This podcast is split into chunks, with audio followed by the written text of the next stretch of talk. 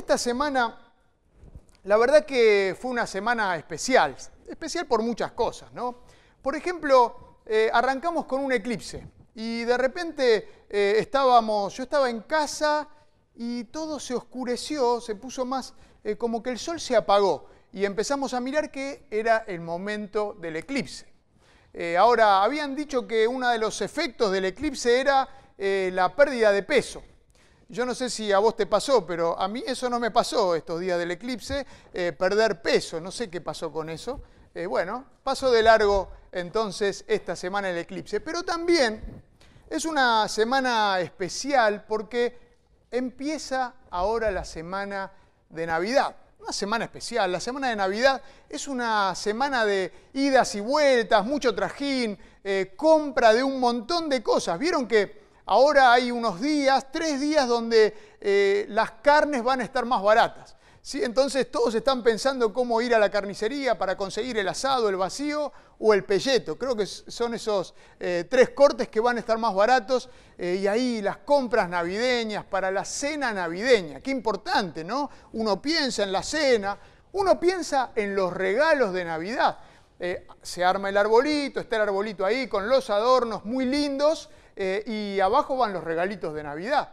Sí, alguno pone el pesebre también, todo armadito, todo muy lindo, eh, y se disfruta también todo eso. Por eso es una semana especial, una semana de locura también, porque eh, todo este trajín produce una locura, en la calle los, los, autos, la gente de acá para allá, ya esto de la cuarentena parece que pasó, entonces todo el mundo está en la calle, sobre todo en esta semana tan especial, la semana de Navidad. Y me llamó la atención algo también. Eh, estuve, vi alguna película eh, por allí de Navidad. Hay una que se llama Crónicas de Navidad, ¿no? O Crónicas de Navidad 2, salió la, segunda de esas películas. Y hay muchas películas de Navidad. Y son lindas, son tiernas las películas de Navidad, son románticas incluso. Eh, cuentan una historia, por eso crónicas, cuentan la historia de la Navidad. Pero algo me llama la atención, porque en las, películas, de Navidad eh, hay arbolitos de Navidad. En las películas de Navidad hay duendes, ¿no? Puede haber duendes por todos lados. Hay renos que llevan el carro eh, de Papá Noel. Eh, hay incluso, miren, quédense tranquilos porque escuché por ahí o leí que en Irlanda eh, en Irlanda declararon el servicio de Papá Noel, de Santa Claus, como le dicen allá, esencial, así que Papá Noel puede repartir sus regalos. No sé si lo escucharon, salió en los diarios esto, ¿no? Eh, bueno, las películas muestran a un Santa Claus, un Papá Noel, el de barba blanca, de la barriga y vestido de rojo, gracias a Coca-Cola, ¿eh? vestido de rojo, muestran la estrella de Navidad, impresionante una película, esta de Crónica de Navidad 2, la vimos con las nenas el otro día, muestra la estrella de Navidad y habla de la estrella de Navidad como que tenía poderes mágicos y curativos eh, y, hacía bien a las personas, iluminaba y traía felicidad a toda la aldea y todos eran eh, felices y estaban satisfechos por la estrella de Navidad.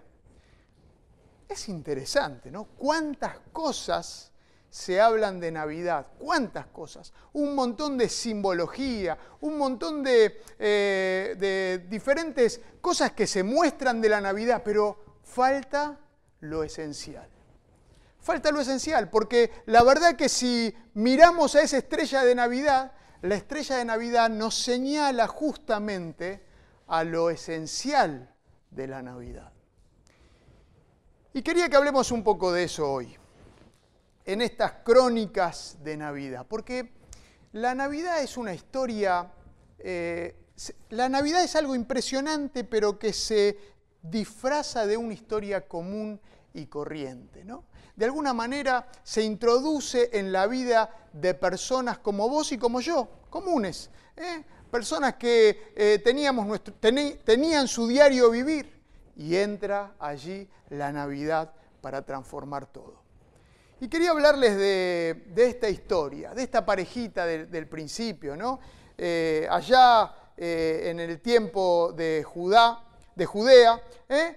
había una parejita que faltaba poco para que concreten, que consumen su matrimonio. Ellos estaban en un periodo de compromiso, un compromiso formal, ¿sí? Ahora, los armenios tenemos una tradición. Miren, eh, hay muchas tradiciones en cuanto a las celebraciones del matrimonio. Eh, hace unos días atrás estuve en, un casamiento venezolano. Eran una chica y un chico venezolanos que eh, se, los casamos y yo lo veo al chico que está al frente, me miraba a mí fijamente y le digo, pero ¿no vas a darte vuelta para ver entrar a la novia hasta que llegue al altar junto a vos? No, no, yo no tengo que mirar, yo tengo que mirar para adelante, me decía tradiciones, ¿no? Bueno, los armenios tienen una tradición que se llama Hosgab o compromiso, quiere decir, una atadura de palabra, quiere decir eh, Hosgab. Y se usaba así, ¿no? El novio cuando quería proponerle a la novia, iba a la casa, visitaba a la casa de la novia con toda su familia y estaban allí, hablaban, pedían la mano de la novia y la respuesta se hacía a través de eh, servir el café. Así era. ¿Sí? como para no hablar este tema, ¿no? Se hacía la propuesta y entonces la familia de la novia preparaba el café y lo servía. Ahora, si tomábamos el café y el café estaba amargo, o sea, no tenía nada de azúcar, quería decir que eso no iba a prosperar, ¿sí? que no daban la mano de la chica. Ahora, si el café estaba dulce, estaba azucarado, quería decir, vamos para adelante, está todo bien, ¿eh? se sigue y ahí se hace el hosgap, ¿eh? el compromiso se celebraba de esa manera. Bueno, cada cultura tendrá ¿eh? sus formas para hacer el compromiso. Y estamos hablando ahora de la cultura judía de hace dos mil años. Y esta parejita estaban en este tiempo especial de compromiso. ¿sí? Y dice en Lucas capítulo 1. ¿eh? Pueden leerlo, pueden seguirlo allí. Lucas capítulo 1, eh, del 26 en adelante, voy a leer eh, algunos versículos. Dios, bueno, mandó al ángel Gabriel a visitar a una joven virgen comprometida para casarse con un hombre que se llamaba José. Era descendiente de David. La virgen se llamaba María. El ángel se acercó a ella y le dijo, te saludo, ¿eh? a María, ¿eh? recibiste el favor de Dios, el Señor está contigo. Ahora María no entendía bien lo que pasaba, entonces el ángel le dice, no tengas miedo, María, Dios te concedió su favor. Quedarás encinta, ¿sí? Vas a quedar embarazada y darás a luz un hijo y le pondrás por nombre Jesús. Él será un gran hombre y lo llamarán Hijo del Altísimo. Dios el Señor le dará el trono de su padre David y reinará sobre el pueblo de Jacob para siempre y su reinado no tendrá fin. Ahora, el ángel le comunica esto y María responde, ¿cómo podrá suceder esto? Pues que yo soy una virgen. El Espíritu Santo vendrá sobre ti y el poder del Altísimo te cubrirá con su sombra. Así que el santo niño que va a nacer lo llamarán hijo de Dios. Esto es lo que le dice el ángel a María. Impresionante. Ahora, María, una jovencita que estaba desposada en este compromiso con José, un compromiso eh, formal con, con el que ya iba a ser su esposo, tenía todo planificado. El matrimonio que venía, cómo se iban a casar, cómo iba a llegar al altar. Eh, yo me la imagino a María hablando con José y hablando de, eh, a ver, ¿cuántos hijos tendremos si Dios nos da hijos? Eh, ¿Y cómo te gustaría? ¿Una nena, un nene, dos nenas, dos nenes? conversando sobre su vida y planificando hacia adelante, hacia el futuro. Ellos estaban, dice, comprometidos, desposados. Eso no era como ahora. Estábamos hablando de la cultura. Eso no era como ahora. Ahora yo no sé los compromisos, eh, si son así, ataduras de palabra, ¿no? Si la palabra tiene ese valor tan fuerte. Pero en este tiempo, este compromiso matrimonial, como digo, era algo formal. Este compromiso duraba un año, un año entero, y era tan indisoluble como el matrimonio. La forma de terminar este compromiso era si uno de los dos moría o el divorcio. No había otra manera de terminar este compromiso, este desposorio. Eh, era igual que un matrimonio, solamente que no convivían y no tenían relaciones sexuales. Estaban prometidos el uno al otro. Por lo tanto, se debían mutua fidelidad. Y de repente, María queda embarazada. ¿Se dan cuenta de esto? Ahora uno conoce la historia, la, habrá escuchado, eh, la escuchamos y la contamos, la historia de María, de la Virgen María y José. Eh, pero María, una jovencita que ya había planificado su vida, su casamiento con José, que había planificado lo que venía por delante, de repente todos sus planes cambian porque queda embarazada por el Espíritu Santo. Ahora, ¿cómo le voy a decir esto a José? Habrá pensado María. ¿Cómo le voy a contar o quién me va a creer que eh, el, bebé que tengo adentro es del Dios mismo? ¿Cómo me van a creer? Y sin embargo, María, eh, es increíble la respuesta que ella da, que ahora la vamos a leer. Pero, ¿te imaginas que te pase algo así a vos? A veces nosotros construimos nuestra vida, ¿no? Planificamos y no está mal planificar. No está mal proponer lo que queremos hacer, cómo ir hacia adelante. Hay un texto en Proverbios que dice, el hombre propone, pero Dios dispone. Entonces, esto quiere decir que no está mal que yo haga planes, para nada. Eh, y es como hizo María, hizo planes a futuro, proyectó su matrimonio, su casamiento, la fiesta, los invitados, eh, habrá pensado dónde vamos a vivir, cuántos hijos vamos a tener y sin embargo de repente toda la situación cambia. De repente viene Dios a su vida y hace una propuesta diferente. De repente Dios tiene algo para hacer con María.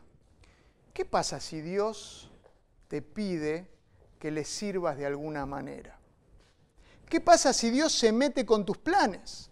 ¿Qué pasa si vos habías planificado eh, todo lo que eh, soñaste y de repente Dios te pide otra cosa? ¿Estás dispuesto? ¿Estás dispuesta? Bueno, en, esta, en este tiempo de pandemia, en este tiempo de cuarentena, hubo muchos cambios, ¿no? Hubo eh, casamientos justamente que no se pudieron hacer, que hubo que posponerlos y posponerlos, planificaciones que hubo que cancelar, cambiar, viajes, proyectos que quedaron eh, cancelados, quedaron anulados tal vez. Pero más allá de eso, ¿qué pasa si Dios te llama a que cambies los planes que vos habías hecho? El hombre propone, el hombre, la mujer proponen, pero Dios dispone. ¿Qué pasa cuando Dios dispone otra cosa para tu vida? Bueno, mira acá la respuesta de, María ¿eh? frente a esta incomodidad, hay mucha incomodidad. Sí, porque una cosa es eh, demorar unos planes de casamiento o un viaje o cambiar un poco cómo eh, se trabaja o la manera de trabajar y adaptarse.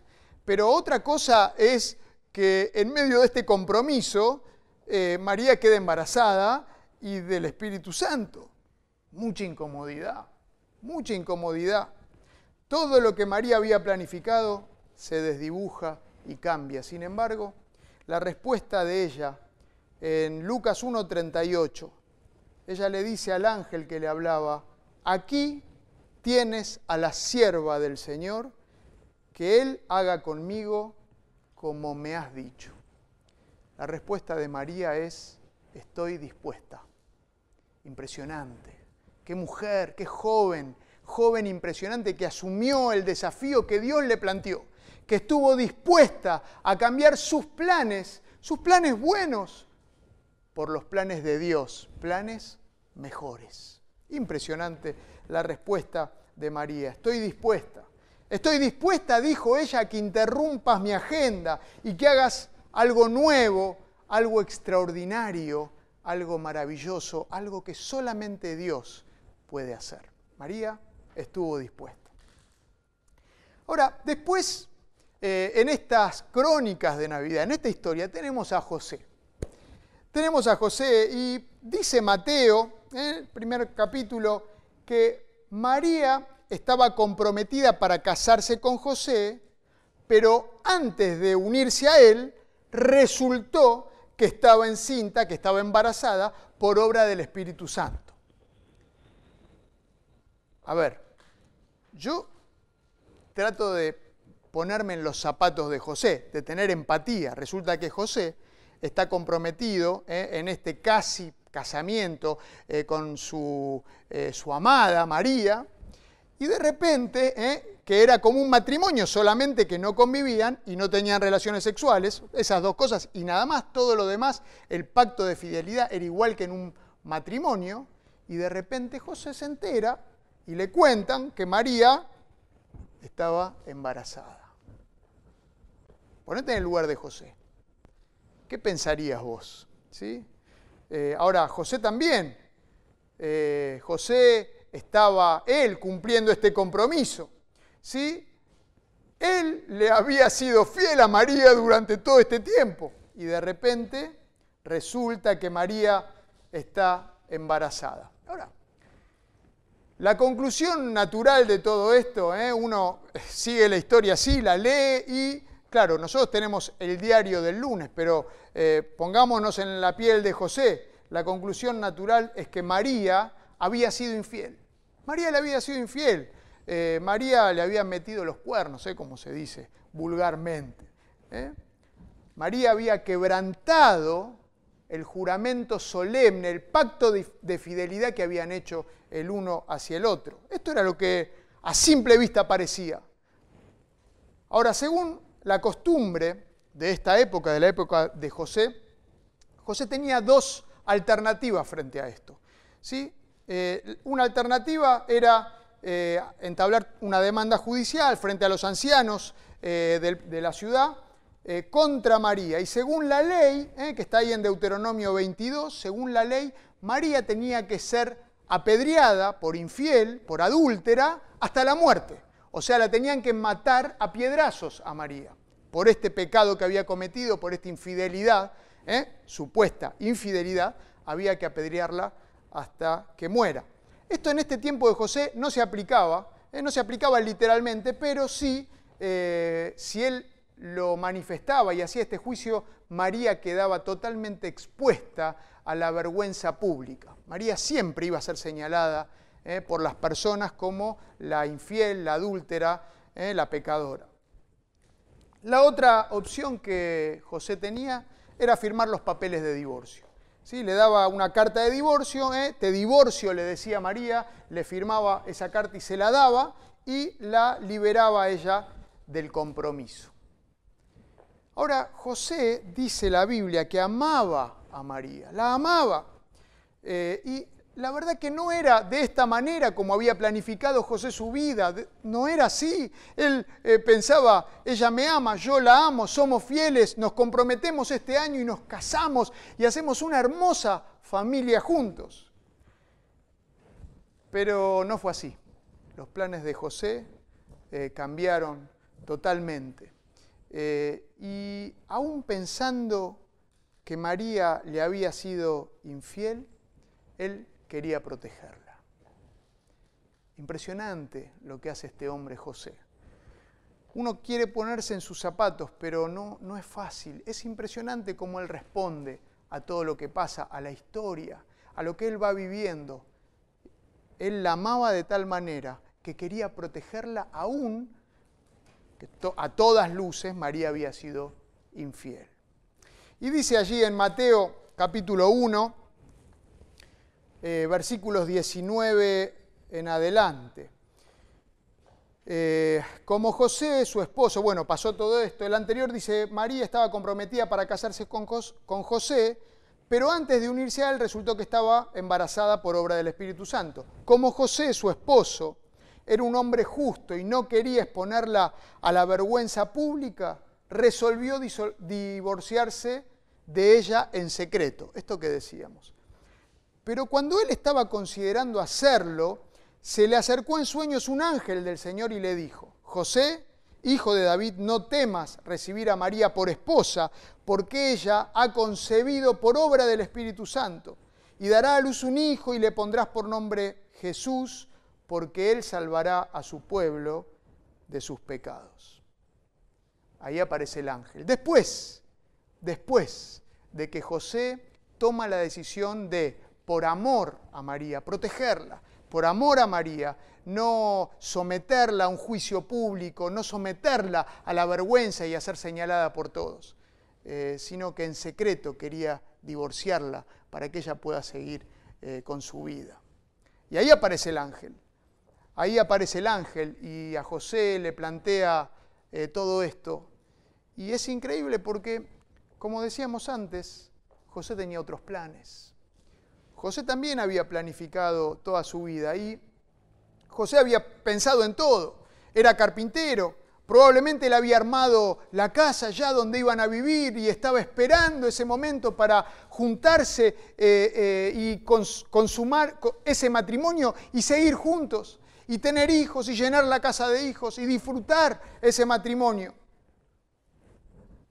José había pensado en todo, pero de repente viene esta situación, una situación externa, una situación que, en la que él no participa. ¿eh? A María le pasa esto y él está allí y le cae esto encima. Bueno, a nosotros también puede pasarnos no tenemos nada que ver y de repente nos cae la situación encima, caen circunstancias que nos sacan del eje, nos sacan de los planes que nosotros habíamos pensado. ¿Cómo reaccionamos frente a las circunstancias? Por allí dicen que no es tan importante lo que nos toca vivir, sino cómo reaccionamos a eso que nos toca. Y la verdad que la reacción de José fue muy interesante. La reacción de José es ejemplar, ¿sí? Pero ¿cómo reaccionamos nosotros? Cuando las circunstancias no son lo que nosotros habíamos planificado y de repente nos caen encima, ¿cómo reaccionamos frente a eso? ¿Pataleamos? ¿Nos enojamos? ¿O estamos dispuestos?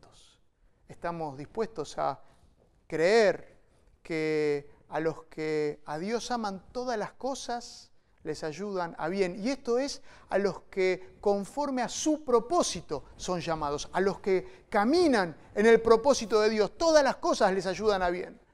Y José estuvo dispuesto.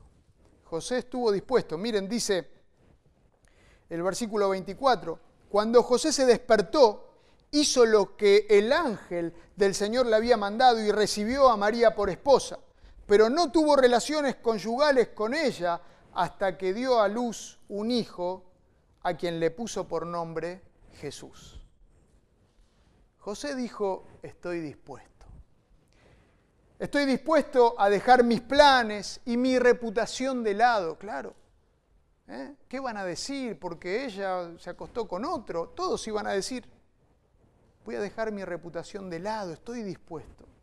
Estoy dispuesto a permitirle a Dios que irrumpa en mi vida haciendo algo nuevo, algo extraordinario, algo maravilloso, como solamente Dios puede hacer, creyendo que a los que a, Dios aman todas las cosas, los ayudan a bien, porque caminan en el propósito de Dios. Bueno, en esta historia de Navidad también están los pastores. Están los pastores por allí y los primeros en ser avisados del nacimiento de Jesús, del Rey de Reyes. No son los poderosos de la tierra, no son los reyes. ¿eh? Los ángeles no fueron a la Casa Rosada o a la Casa Blanca o, o al Kremlin. Bueno, podría decir más, pero no fueron allá.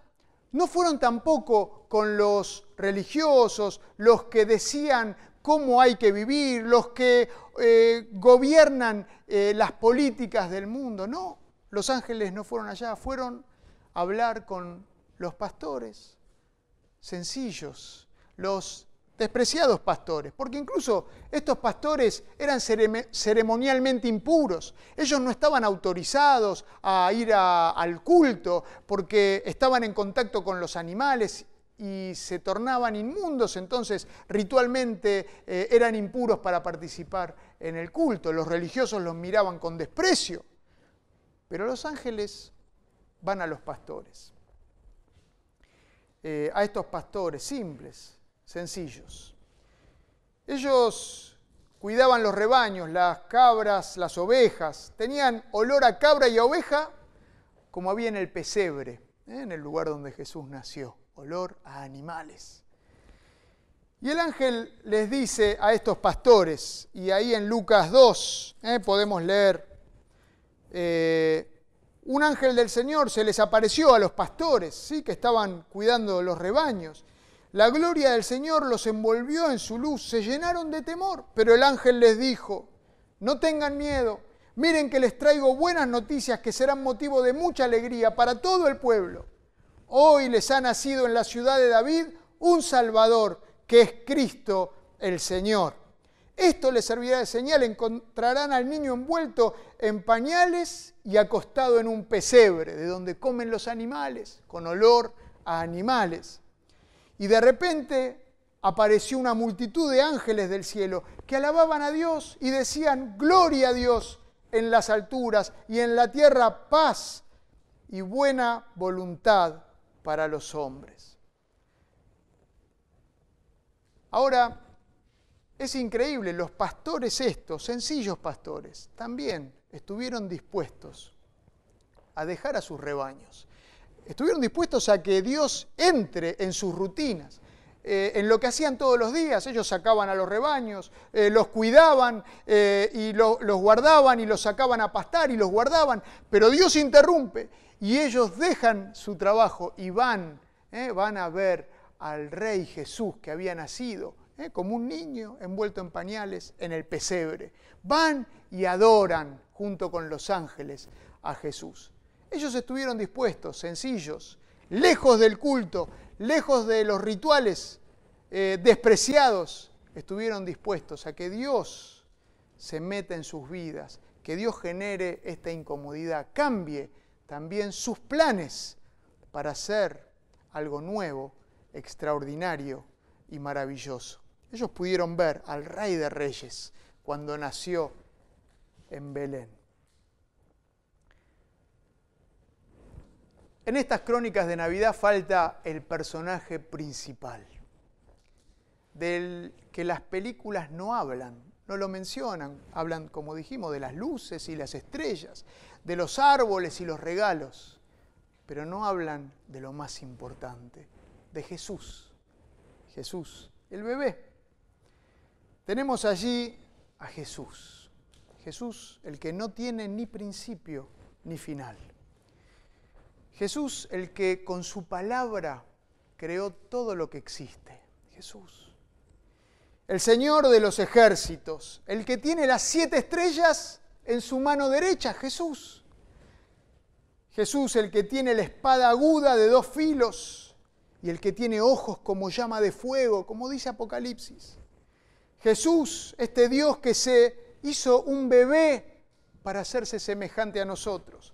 Es como que se hizo una hormiguita para que las hormigas pudieran entender. Bueno, Jesús se hizo hombre para venir a buscarnos, para que podamos entender cuánto nos ama, para que podamos entender de su amor. El Dios creador del universo, Jesús, usó pañales. Lo crió una jovencita María y José, de los cuales se dudaba de la reputación, de dónde había salido. Dios eligió venir así, de esta manera. Se rebajó voluntariamente, tomó forma de siervo y se humilló a sí mismo siendo obediente hasta la muerte. Jesús. Cuánta incomodidad. ¿eh? Una Navidad incómoda, incómoda para cada uno de estos personajes de las crónicas de Navidad, de la historia de Navidad. Una Navidad incómoda. Claro que fue incómodo dejar su gloria y venir aquí a la tierra, pero lo hizo por amor. Por amor nació Jesús en esta tierra. Qué momento extraño que es la Navidad. Y la Navidad me invita y te invita a una maravillosa incomodidad. Esto es la Navidad. El Rey de Reyes, el creador del universo, en pañales, sin pompas, sin títulos, sin luces, ¿sí? sin palacio y sin multitudes, pero haciendo algo nuevo, algo maravilloso, algo extraordinario en las personas que están dispuestas a permitírselo. Ahora, cuando María y José llegaron a Belén, ¿eh? ellos eran de Nazaret, salieron, fueron a Belén para censarse, en ese tiempo había un censo, y allí tuvo María dolores de parto, y dice que eh, la ciudad estaba llena de gente, entonces eh, tuvo que nacer en un establo, en el pesebre de un establo. Allí lo colocaron a Jesús, porque no había lugar para ellos, para Jesús tampoco, en la posada, en el mesón había lugar, no había lugar para Jesús. Y esta Navidad tenés que preguntarte qué vas a hacer vos con Jesús. ¿Hay lugar para Jesús en tu vida? ¿Hay lugar para que Jesús nazca en tu vida y haga algo nuevo, extraordinario y maravilloso como Él quiere hacer, como Él sabe hacer? ¿O en esta Navidad va a seguir todo igual? O en esta Navidad vas a poner el arbolito y comprar eh, los regalos y preparar la cena eh, y vas a seguir todo igual, vamos a tener lindos deseos. Y ahí queda todo. O vas a permitirle a Jesús llegar a tu vida y hacer algo diferente. Los ángeles anunciaron ayer y siguen anunciando hoy, siguen diciendo hoy, como dijeron frente a los pastores, que Dios tiene buena voluntad para con los hombres, para con las mujeres. Dios tiene buena voluntad hacia vos. Porque de tal manera amó Dios al mundo que dio a su Hijo único Jesús, para que el que cree en Él sea salvo. Acordate que Jesús quiere decir Salvador, porque Él va a salvarnos de nuestros pecados. Jesús es el que salva. Y aunque estés enojado con Dios, quizás estás enojado, no querés saber nada de Él o le echás la culpa de muchas cosas que te pasan. Bueno, igualmente Dios tiene buena voluntad para vos.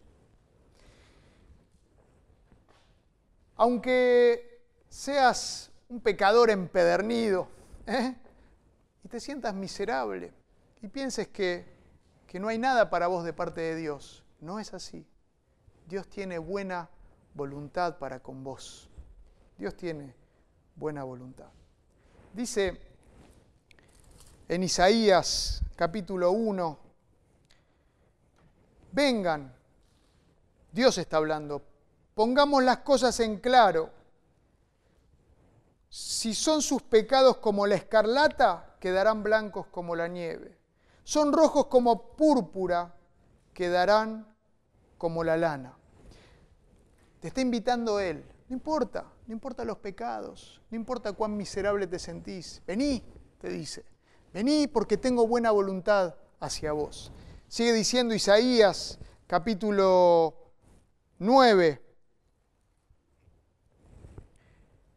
Porque nos ha nacido un niño, se nos ha concedido un hijo, la soberanía reposará sobre sus hombros y se le darán estos nombres a Jesús.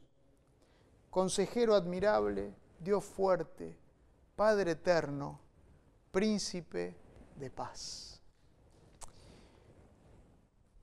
Todo esto es la buena voluntad de Dios para tu vida. En Romanos 12 dice que no nos amoldemos al mundo actual, sino que transformemos, renovemos nuestra mente para que podamos entender la buena voluntad de Dios, agradable y perfecta para vos, para mí, para tu vida, para mi vida. Este niño de Belén, consejero admirable, Padre eterno, príncipe de paz, nació entre pañales, pero un día va a volver. Un día va a volver. Ahora ya no va a venir en un establo, sino en gloria, y todo ojo le va a ver, no va a ser en oculto, no va a estar escondido, todo ojo le verá, dice la palabra de Dios. No va a venir envuelto en pañales, sino vestido como un rey, rey de reyes y señor de señores, Jesús. Y toda rodilla se va a doblar delante de él, y toda lengua va a confesar que Jesús es el Señor, que Jesús es el dueño. Ese niño de Belén es el Señor. Y ese niño de Belén quiere nacer hoy en tu vida. Para eso vino la tierra. La Navidad, la historia de la Navidad, las crónicas de la Navidad. La Navidad es una historia de amor, una historia de amor maravillosa, una historia de amor de Dios hacia vos.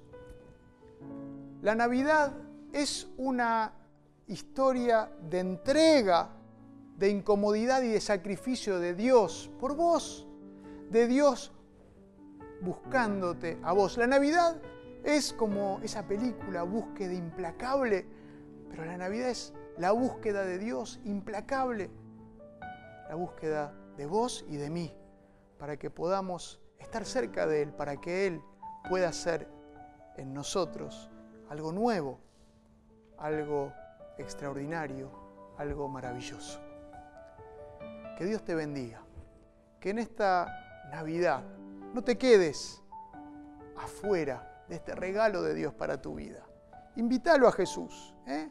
Que no quede afuera de tu vida como quedó afuera de la posada, sino invítalo a venir a tu vida para hacer esto que Él quiere hacer con vos, para darte una vida nueva, una vida que empiece a caminar junto a Él y disfrutar de todo lo que Él tiene preparado para vos.